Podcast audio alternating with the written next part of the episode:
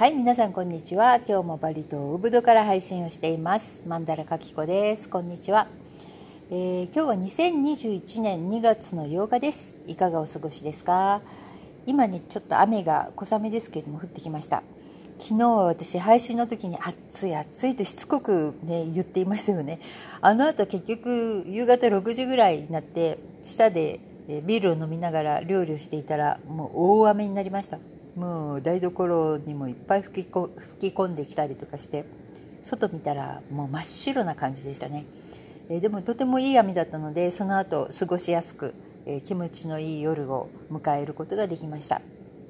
今日はねあんまり暑くないんですけれどもね、えー、今ねちょっとクルンクンというところから、え戻ってきました。買い付けなんですけれどもクルンクンってここからだいたいえー、ウブドの、ね、ところからだいたい30分ぐらい車で走ったところにある、えー、昔の情緒を感じられる、えー、素晴らしい町ですね。こちらの方に、えー、布の、ね、市場があって本当に大きいんですけれども全部が布屋さんなんです。であのその中にあのバリのお祭りで使う道具だったりとか、えー、そういったものもちょっと含まれるんですけれどもほぼ全部が、えー、布。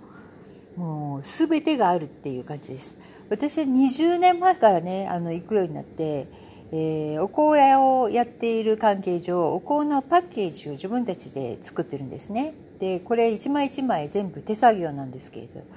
えー、これをね作るために布を大量にやっぱ仕入れなくてはいけなくてで最近ちょっと、えー、同じ色ばっかり使っててだんだん作る意欲がなくなってきたので新しい色をえー、足しに行ってまいりました。さっきね帰ってくる時に主人と車の中で行ってたんですけれども20年前に一番最初、えー、クルン君の布市場で、えー、買う買い物をねするようになったんですが、えー、今でもね同じおばさんのお店で私は買ってるんです。すごいでしょ？20年前のおばさんそのままいるんですよ。今もうおばあちゃんですけれども全く変わらなくて痩せたまんま痩せもともと痩せてるんですけど痩せたまんま健康なまんまで本当に布すごい量を切ったりとか下ろしたりとかいう作業もあるんですけどもそれもいまだに一人でやっているで大量に買うので計算能力も全部いりますよねそれも全て自分でものすごいスピードでこなしてくれるおばさんなんですね。本当にね1年に最近はもう1年に1回会うか会わないかぐらいなんですようちも昔のようにね、えー、ものすごくこう商品が出るっていうわけではないのでそこまではねいかなくなってしまったんですけど1回に買う量が、え、まとまっているのでいつもおばさんはあのー、まあ、卸値でね、え、くれるんですが昔私たちね一番最初に買った時っていうのが9,000ルピアだったんです。まあ、その時のレートっていうのは今の約半分ぐらい半分以下だったんですけれども、えー、9000ルピア。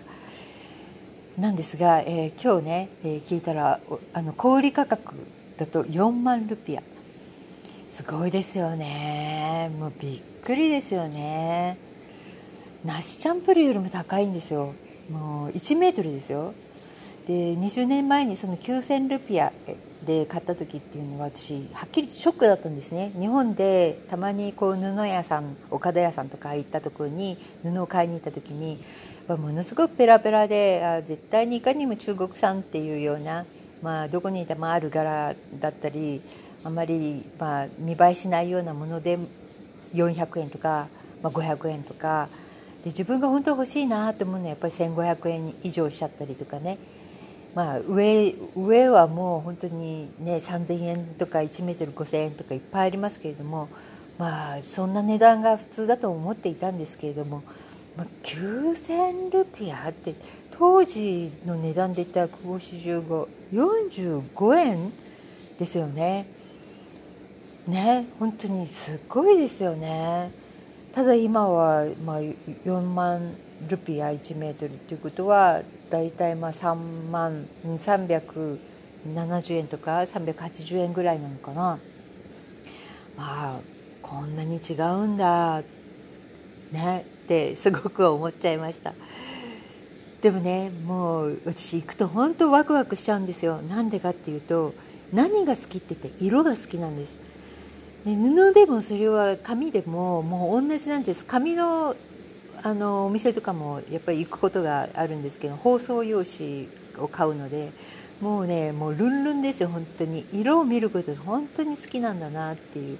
で布の場合は私一人で決めるので、えー、まあ大体20色ぐらいに今は絞って。最近はねあんまり色ないんですね。あの売れない商品に入っていってるかなっていうこの単色の、えー、通のコットンの布っていうのはね。なのでうんあの20色選ぶのがやっとっていう感じでしたけれども。まあ楽しい楽しいワクワクする。で最近はその包装紙を使うああの作る仕事も主人が一緒にやってるので主人も自分でその1枚の包装紙の色のコンビネーションをね考えて彼が好きな色を、えー、作っているんですけどもやっぱりだんだんだんだん興味が湧いてくるみたいで自分でも何何色があのこう選んでいたりとかして、うん、いいなっていう感じでした。まあそんなこんなでたくさん